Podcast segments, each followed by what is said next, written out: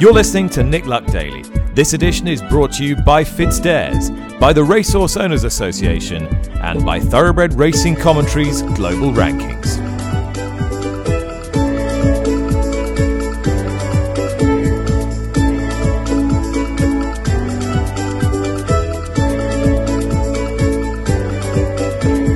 Hi, welcome to Nick Luck Daily. Ginger sub in for Nick today, and no surprises in what we start with. We shall be coming to Royal Ascot, talking about international connections. There's a press morning ongoing at Newmarket this morning. That is Thursday, the 9th of June. But we do start with news that the Executive Committee has voted to shelve plans, BHA's plans to ditch 300 races from the British calendar. Senior writer at the Racing Post, Lee Mottershead, is with me. We shall be hearing from the National Trainers Federation Chief Executive, Paul Johnson. But first of all, Lee, I think it's fair to say when Lydia and Nick were discussing this yesterday on the podcast, uh, this was one of three outcomes, and, and certainly the, the least expected of said outcomes. Lee, if you can, just lay out where we are and how on earth we've got here. Well, Tom, you're absolutely right. Where we are is absolutely not where we thought we would be. As you say, yesterday we had a meeting of the executive committee, which is part of British Racing's tripartite governance structure. Uh, it has three voting members at the moment, namely Julie Harrington, BHA Chief Executive, David Armstrong, who is Chief Executive of the Racecourse Association, and Charlie Liverton, who is Chief Exec of the Racehorse Owners Association, but sits on the executive committee representing the Thoroughbred Group, which brings together all racing's participants. So he wears a different hat in that room.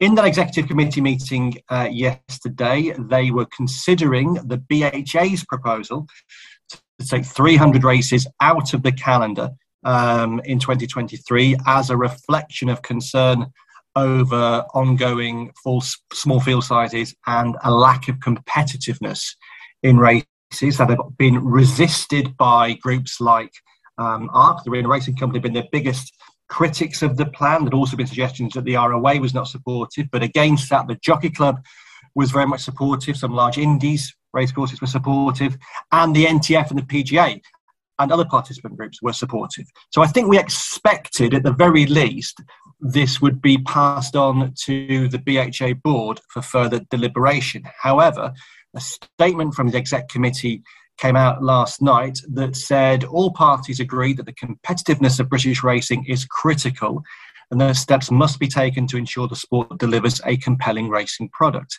It was also agreed that the issue should be considered in the context of the Racing Industry Strategy Review, which was announced by industry leaders last week, which will take place over the coming months. It was agreed a longer term strategic approach was the most appropriate. The decision of the Executive Committee, therefore, was to not recommend any considerable change to race volume at this time. However, monitoring of both the horse population and field sizes will continue. Whilst further analysis takes place, it will field, feed into the industry, industry strategy, and the matter can be revisit, revisited later in the year if deemed necessary. There endeth the quote. If, if deemed necessary. If deemed necessary. Ideally, that it that it, it it's bad, but if we're going to do something, it's got to be really bad. It's got to be really, really bad, Tom. I mean, ah, well, listen, I, I have a multitude of views on this, um, but um, I, I, guess I, I, you know. We, we, are going to hear from from yeah. the, the, the chief executive of the National Trainers Federation very shortly. But you, you as a you're a racing journalist, There, You worked in the sport for a long time um, you followed this story for a while. You're a racing fan. What, look, I know where you stand, but but but yeah. why do you feel so strongly about this?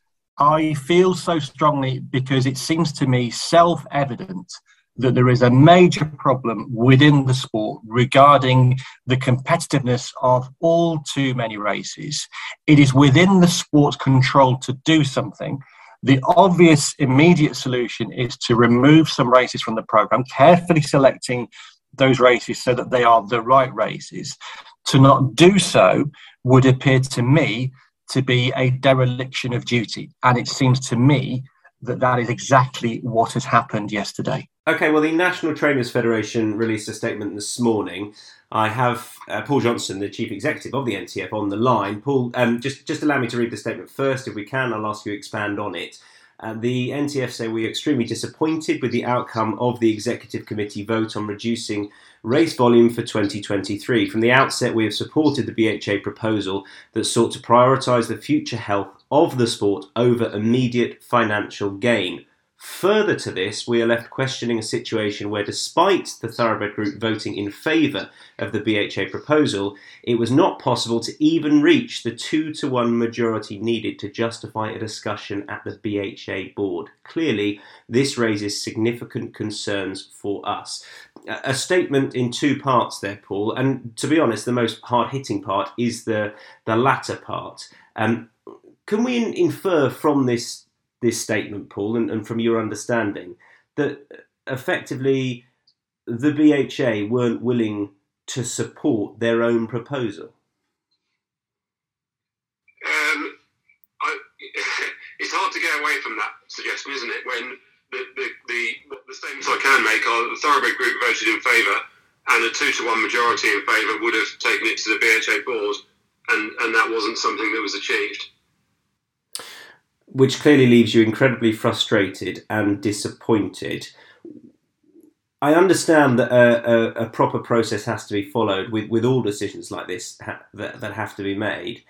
It, it's safe to say this process hasn't worked at all, right? Um, it, it's, it's, a slightly difficult one, isn't it? The, so the, the process itself has played out in public for the first time.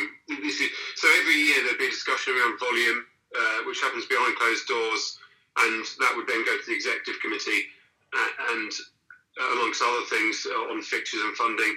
And normally, you, the sport reaches some sort of consensus, and it does so behind closed doors. The fact that this is played out publicly has probably made made the whole thing slightly more difficult for everyone involved. Obviously, we feel that the process hasn't worked very well, given that we put our support behind a proposal from the BHA, which seemed to have clear objectives and put the good of the sport at the centre of it. Um, and I feel like that that's um, that's obviously not ended up becoming um, becoming policy, and uh, and we've been left as the only one supporting it in the end of that end of that process. So yeah, from our from our perspective, whether it's a process that hasn't worked or not, I don't know. But the outcome isn't one that we're um, we're, we're very pleased with. I must admit. Do you feel you've been misled? I feel I feel that there's certainly some inconsistencies around uh, around the BHA's position, which seems to have changed throughout the process. Um, and it would it would be for the BHA to to explain the rationale for that mm. um, to us and, and, and probably to the public as well, I think. And have you had contact with anyone from the BHA, Paul? I have. Uh, so Julie Harrington um, um, contacted me yesterday, uh, and um, uh, and I believe that uh, Joe Saumarez Smith has spoken to Ralph Beckett last night as well. So I think Julie is trying to explain their position, and it, what, what, what will be clear is that uh, there, there will be a rationale for this. That the BHA won't have taken the position they have for, for no reason. Whether, whether, or not I agree with those reasons is um, is a different matter. Mm. Can, can you give us an idea as to those reasons at all? I, I actually think it's better if I don't, and the reason for that is because I I would struggle to explain them because I just I, I don't see the logic behind it even slightly. So I suspect it might be better to uh, leave the BHA to explain how they've reached this position and, and why, um, and others can judge whether that's um, that's a sensible approach to take. Um, I'll just leave it for now that, uh, that, that the NTF don't believe that it's a sensible approach to take. And the reason for that is that, as we've said all along, and the BHA has said all along, we feel we need to act now. There is a problem in front of us right now that needs to be dealt with, and prioritising other things at this time seems to uh, be uh, the wrong approach to us. Mm. Well, and, and what can you what can you do going forward? You know, the, the statement. I feel the, the the ending of the statement where the NTF say clearly this raises significant concerns for us.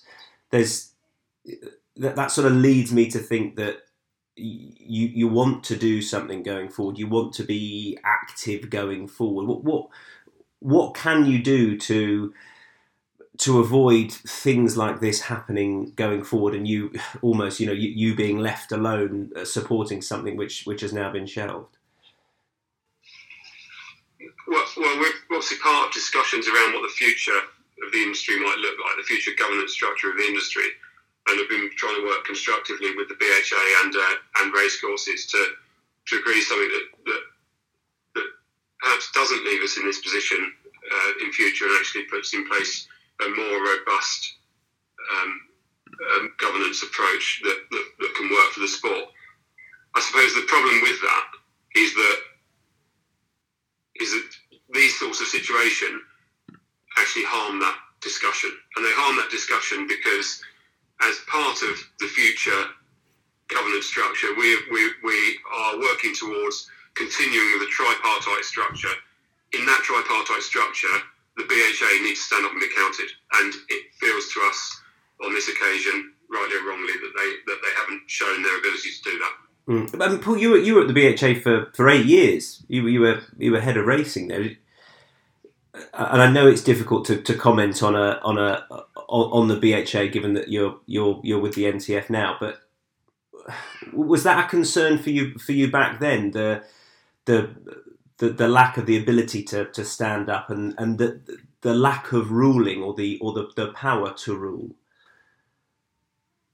I think it's always been a challenge for the sport, and that's why the discussion is taking place now about what the future might look like. So, the sport went into into the original, the most recent members' agreement with good intentions that it would free us up to, to make decisions more effectively.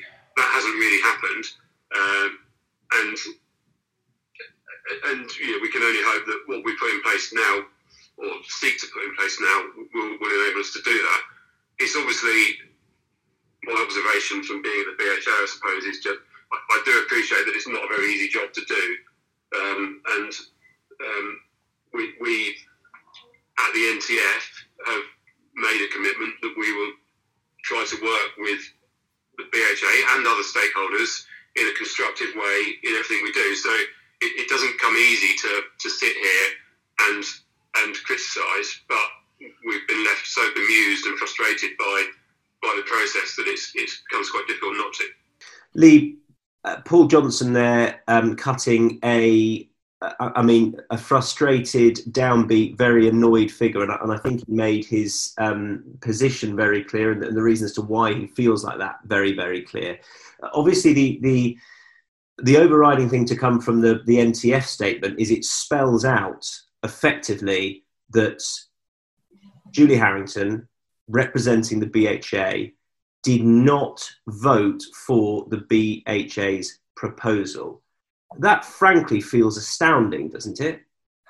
Of all the possible outcomes of what happened yesterday, I think this is the one that people would not have foreseen.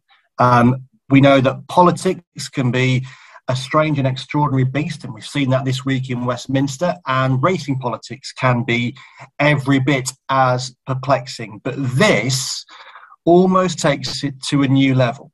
Um, we know that this, to an extent, was a controversial proposal in the sense that it didn't have unanimity across racing stake- stakeholders, but it's not impossible to get unanimity across racing stakeholders on most things. The ROA, there have been suggestions that the, the ROA was not supportive, but to his credit, Charlie Liverton, uh, wearing the Thoroughbred Group hat, has voted uh, with the majority of the members of that group.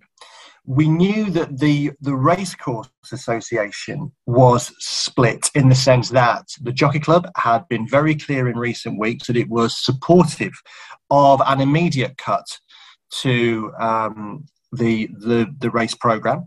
Uh, but we also knew that ARC was very heavily against it and very heavily against it. They have been vocal about their opposition uh, to this plan and they produced a paper of their own that tried to lay out why they think it was wrong, but they thought it was wrong a number of years ago when the BHA proposed a cut in the number of races. I just think personally, although they're in, obviously they have come up with reason thinking of their own, I think it's wrong. I think it's as uh, a flawed a view as the one put forward this week by Simon Reuben, one of ARC's joint owners, who was a signatory to a letter sent by major Tory party donors in which they extolled the achievements of Boris Johnson, said his removal would not be forgiven by the British people. I thought that was flawed logic.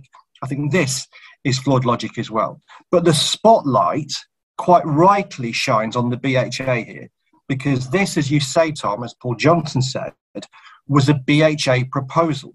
The BHA had already made clear in which direction it believed the sport should head. The Racing Post reported last month revealed this BHA proposal to remove those those 300 races. We laid out that flat races will be snipped out of the program from January to March and then July and August with cuts across the, the jump season as a whole. In the post, we ran a two day, four page special on field sizes this week in which um, BHA, uh, BHA's Richard Wayman, Richard Wayman, excellent operator, and who basically, basically has been his baby, this is his department. He stressed the warning lights on the dashboard are already flashing, and I'm concerned failure to act will mean the situation worsens in the coming months. So he was absolutely clear in which direction he believed the BHA should be going. At first, at first glance, therefore, Tom, it's not easy to see how this could have happened. We know the voting, we know the RCA presumably voted against if the thoroughbred group voted for. So that's a 1 1 score, the BHA therefore has the deciding vote. That being the case, in those circumstances, for the proposal not to be approved does seem extraordinary. Um, and it does seem, it does paint a picture of a governing body that would appear to be more inclined to act as a referee than an actual governing, governing body. And that was certainly, I think, the inference I took from the interview that Nick uh, carried out last week with Joe Saumarez Smith, the, the new BHA chair, who did seem to be a little bit less than animated about about really taking strategy forward themselves and more keen to delegate that responsibility to, to racecourses and participants. That I find troubling. I think that what Paul said there in his interview with you, Tom, is reflective of what I believe will be little short of fury within many of the sports stakeholder groups. I think they will feel the BHA has led them up the garden path, encouraged them to support a position on a subject of huge importance, only to then jump ship first.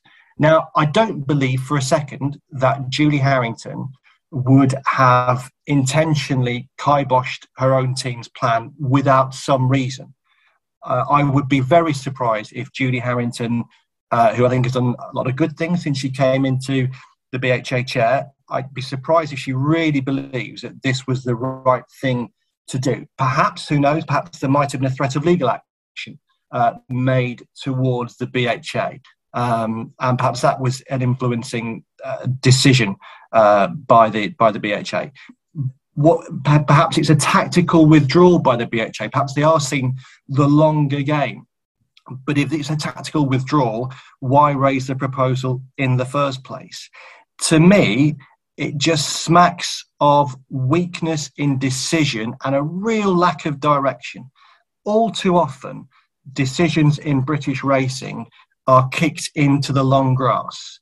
And it seems to me that something that is vitally important now has been kicked into the long grass.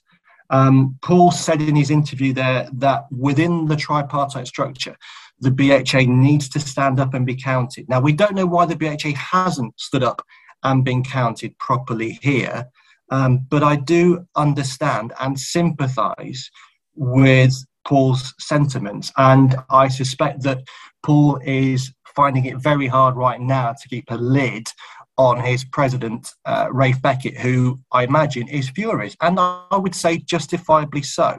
Um, within that special report, Tom, that we ran in the Racing Post this week, we spoke to a number of people, including Bill Farnsworth, uh, the, the, greatly respected uh, chief executive, uh, chief executive of Musselburgh Racecourse. He's had senior positions within the BHA himself, and I thought he laid out the the, the, the, BHA's role in this very clearly. He said there are fewer horses, there needs to be fewer races.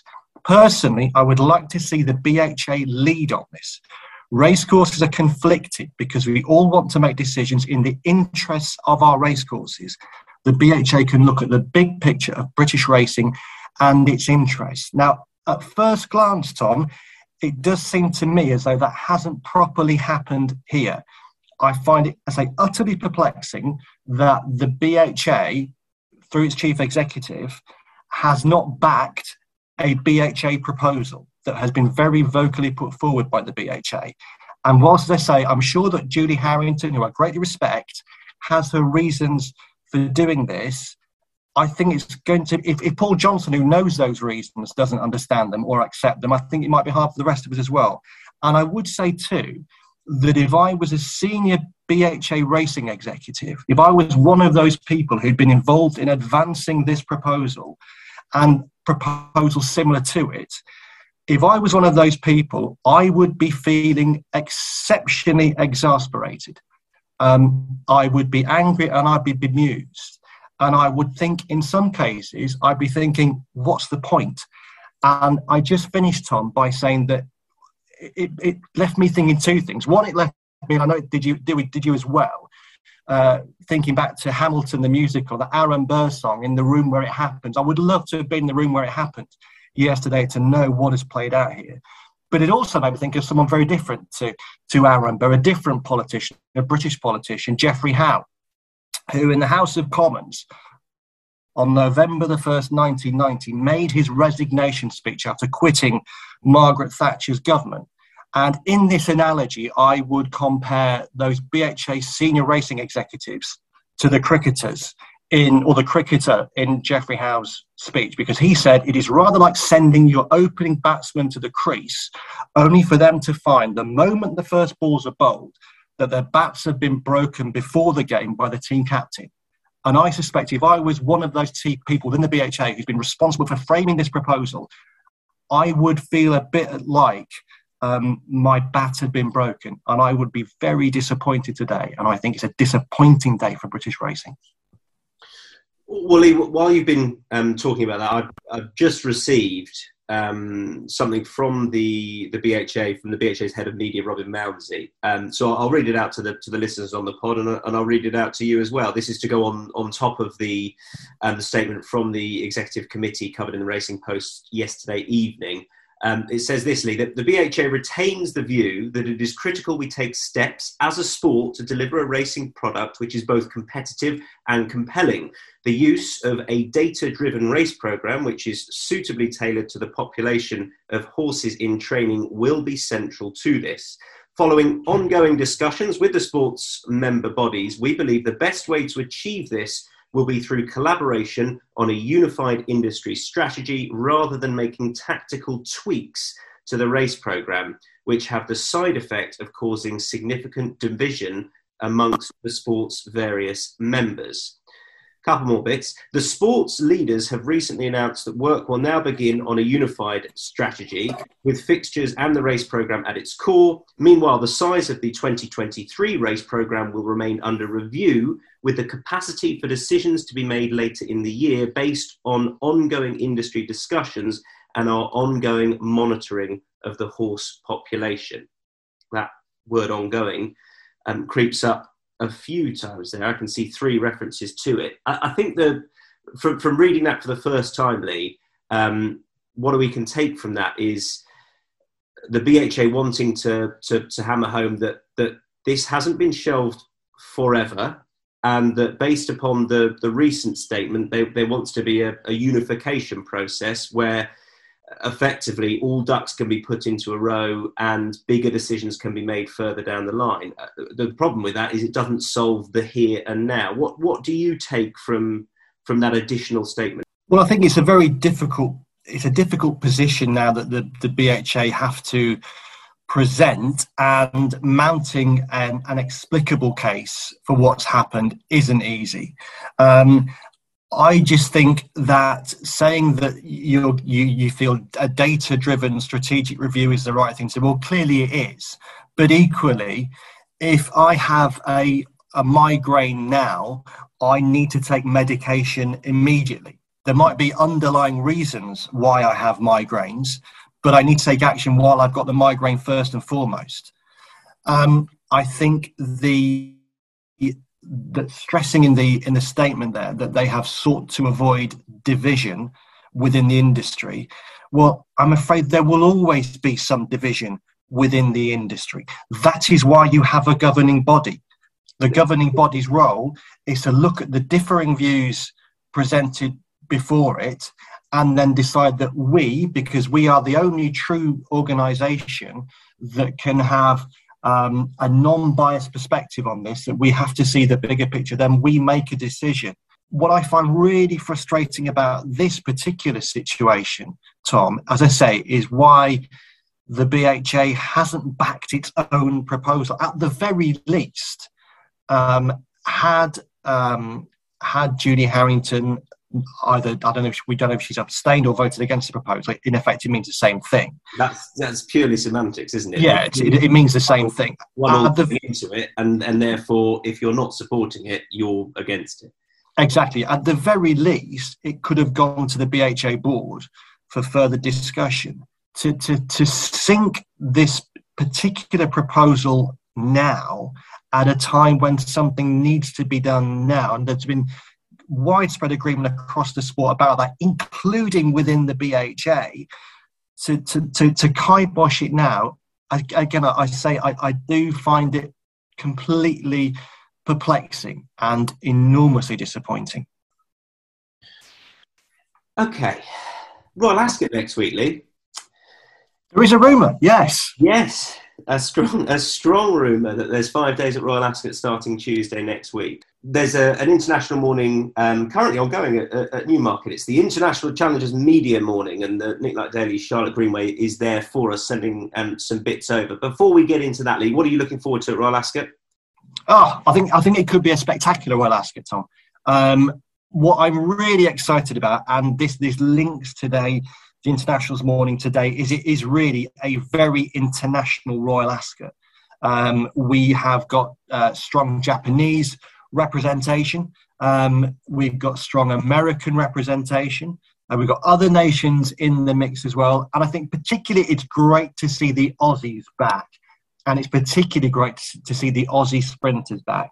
Um, I'll be one of those at Ascot tomorrow morning, uh, where Chris Waller um, is uh, exercising his two star sprinters, Nature Strip and Home Affairs. Artorius also working there for the Freedmans. I think to see those those outstanding Aussie sprinters really uh, feels like a, a blast from the past, and they, they are top notch performers. In particular, uh, Nature Strip, I think, is a stunning horse, and seeing him take on Golden Pal, this amazing American speedster in the King's Stand is going to be marvellous. I think, you know, great to kick the meeting off with the best horse in the world, Baaeed, in the Queen Anne Stakes. Um, I think that the, the that all five days have got so many thrilling and fascinating narratives. We've got Stradivarius signing off in what looks a deep Gold Cup with with with with rivals everywhere up against him. Um, we've got Homeless Songs against Inspiral in the Coronation Stakes.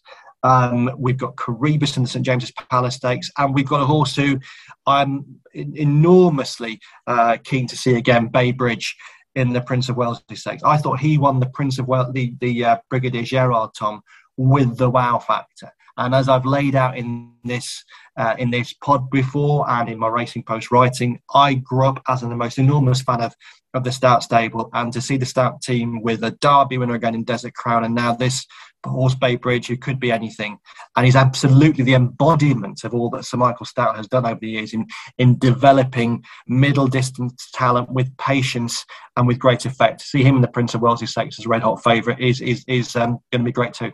Yeah, I confess it over by. No disrespect to him, but Baybridge is the horse I'm most looking forward to seeing. Um, I know we're doing this before before the, the five day confirmation stage, but he, um, I'm, I'm, aware, is due to be confirmed for that. And it is, um, I believe the plan is, all being well, for all I'll take it one step at a time, um, to then go to the Coral Eclipse, which he was was entered for. Interestingly, Desert Crown, Stable Companion, didn't receive an entry for that, and um, I think the suggestion there is that there's there's no need to race them against each other. I think it'll be interesting to see what trip those uh, horses respectively finish up over at the end of the season.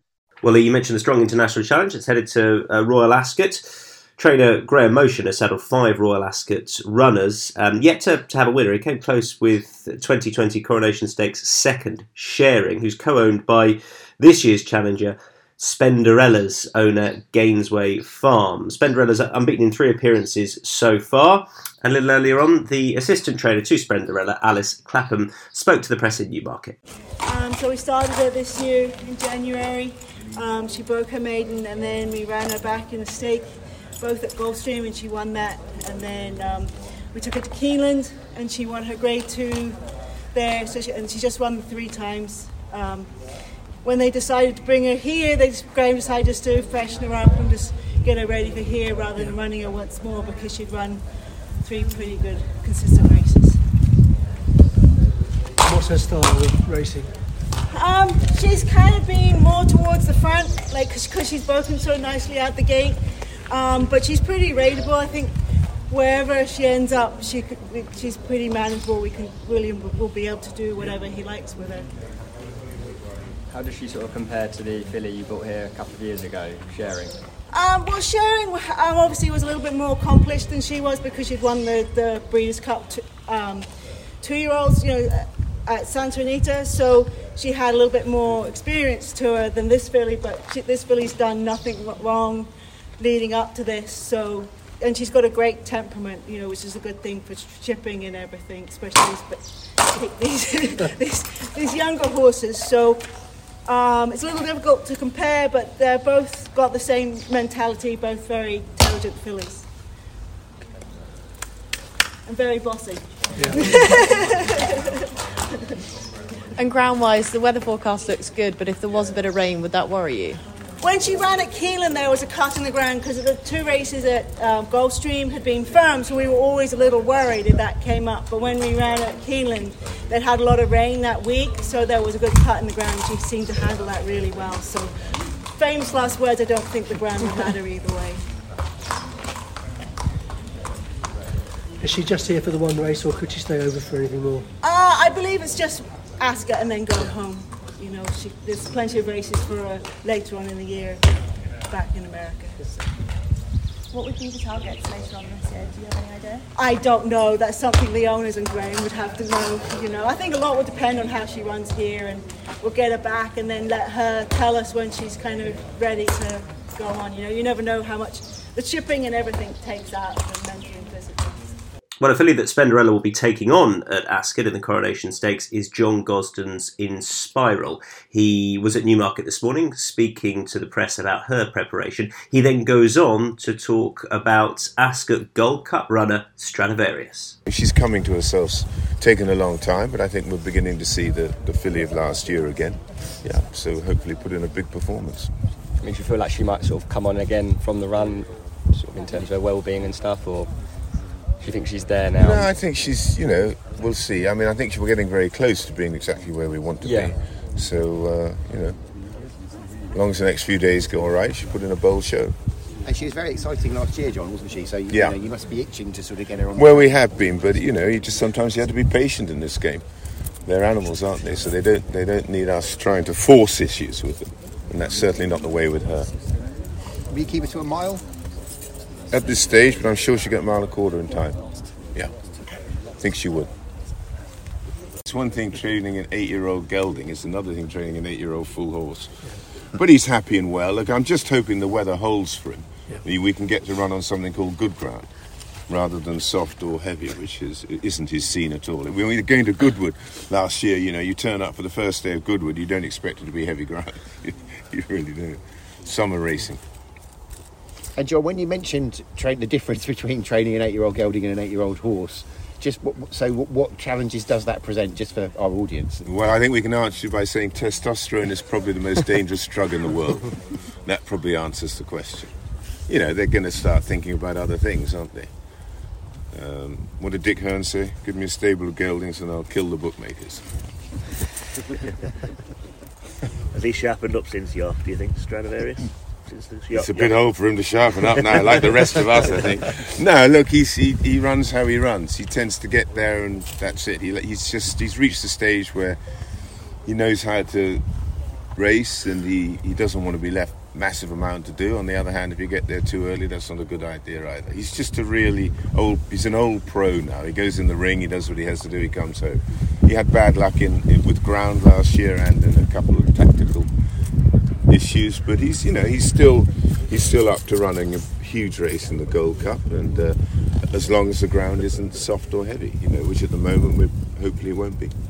And when he goes, John, you'll be sorry to see him go. He's been around the place so long. Where does he rank in, in terms of? I mean, I know it's hard to put into context and compare, but of all the great ones you've trained, Well, he's you know obviously he and Enable was with us for till she was six, which is which you know she won the King George as a six-year-old. He's now eight, so you don't normally in flat stables have horses around for that long. It's not an easy thing to do. You have to keep them. You have to keep them interested, but at the same time, don't go don't go rubbing their nose in it at any stage because they'll quickly tell you what to do with it. So, in terms of his regime, would it be much different from when he was a five-year-old? Then you have to mix things up to keep him interested. A little bit mixed up, but don't don't go trying to make anything tougher or harder for him. That does not go down very well at all. But I mean, it is a remarkable achievement to have him still running at this level. Yeah, no, it's great. age. Let's you know he's won the Yorkshire Cup. Let's put let's hope he puts in a big one. You know, you'd have to argue as an eight-year-old, he's he was probably at his prime at five, maybe into six, but at eight, you've got to be. You, know, you have to face the fact that. Uh, you know, see, it's like the boxer getting back in the ring too late in the career is sometimes the key. But he's he's up for it at the moment. The plan was always try and run here and try and run at Goodwood. So we're sticking to the plan as long as he's with us, which he is at the moment. Right, your chance to be involved now with a Royal Ascot runner with My Racehorse. You can get involved with Memar, who is a, a son of Mehmas, trained by Michael O'Callaghan. Now, in the ownership of uh, My Racehorse, shares start at £128. You can experience racing at the very top level with a horse that has tremendous upside and a huge amount of potential. Memar has group form already and been placed in all of his three lifetime starts. There'll be um, lots of um, events publicised on My Racehorse social media at Ascot, and there's also a contest to win a, a Royal Ascot swag bag as well. But most importantly, shares available at £128 for your chance to be involved with a Royal Ascot runner, the two year old son of Mehmas Memar. Okay, Lee, send us away with a winner and some general positivity, please, would be lovely. Well, absolutely, yeah. We, we, we love positivity, Tom. Um, and I am positive that uh, I have no great conviction that my tick will win today, but I am going to. That's, that's a real, that's a real negative positive. We've got a bit of re- re- realism, Tom. Uh, I am going to recommend in the 450 at Newbury this afternoon. A really good card at Newbury today was listed action uh, with the uh, the Abingdon uh, stakes at 310. But at 450, they've got the Racing TV free for a month handicap over a mile and a half. Rendition, uh, a Cheveley Park stud filly, uh, trained by Andrew Balding, has her first starts in handicaps at 450 at Newbury today, and I think she will do better in handicaps than she's done in novice company, and I suspect she'll have a decent chance in that 450. So rendition in the 450 at Newbury. Lee Mottershead, thank you, sir, for putting the Room Where It Happens song in my head for the rest of the day. Belter. What a great song it is. Great show, great song. Uh, we'll no doubt chat to you again soon. Thanks for, for everyone for listening along today. Hope you've enjoyed it. Nick will be back tomorrow. Bye bye.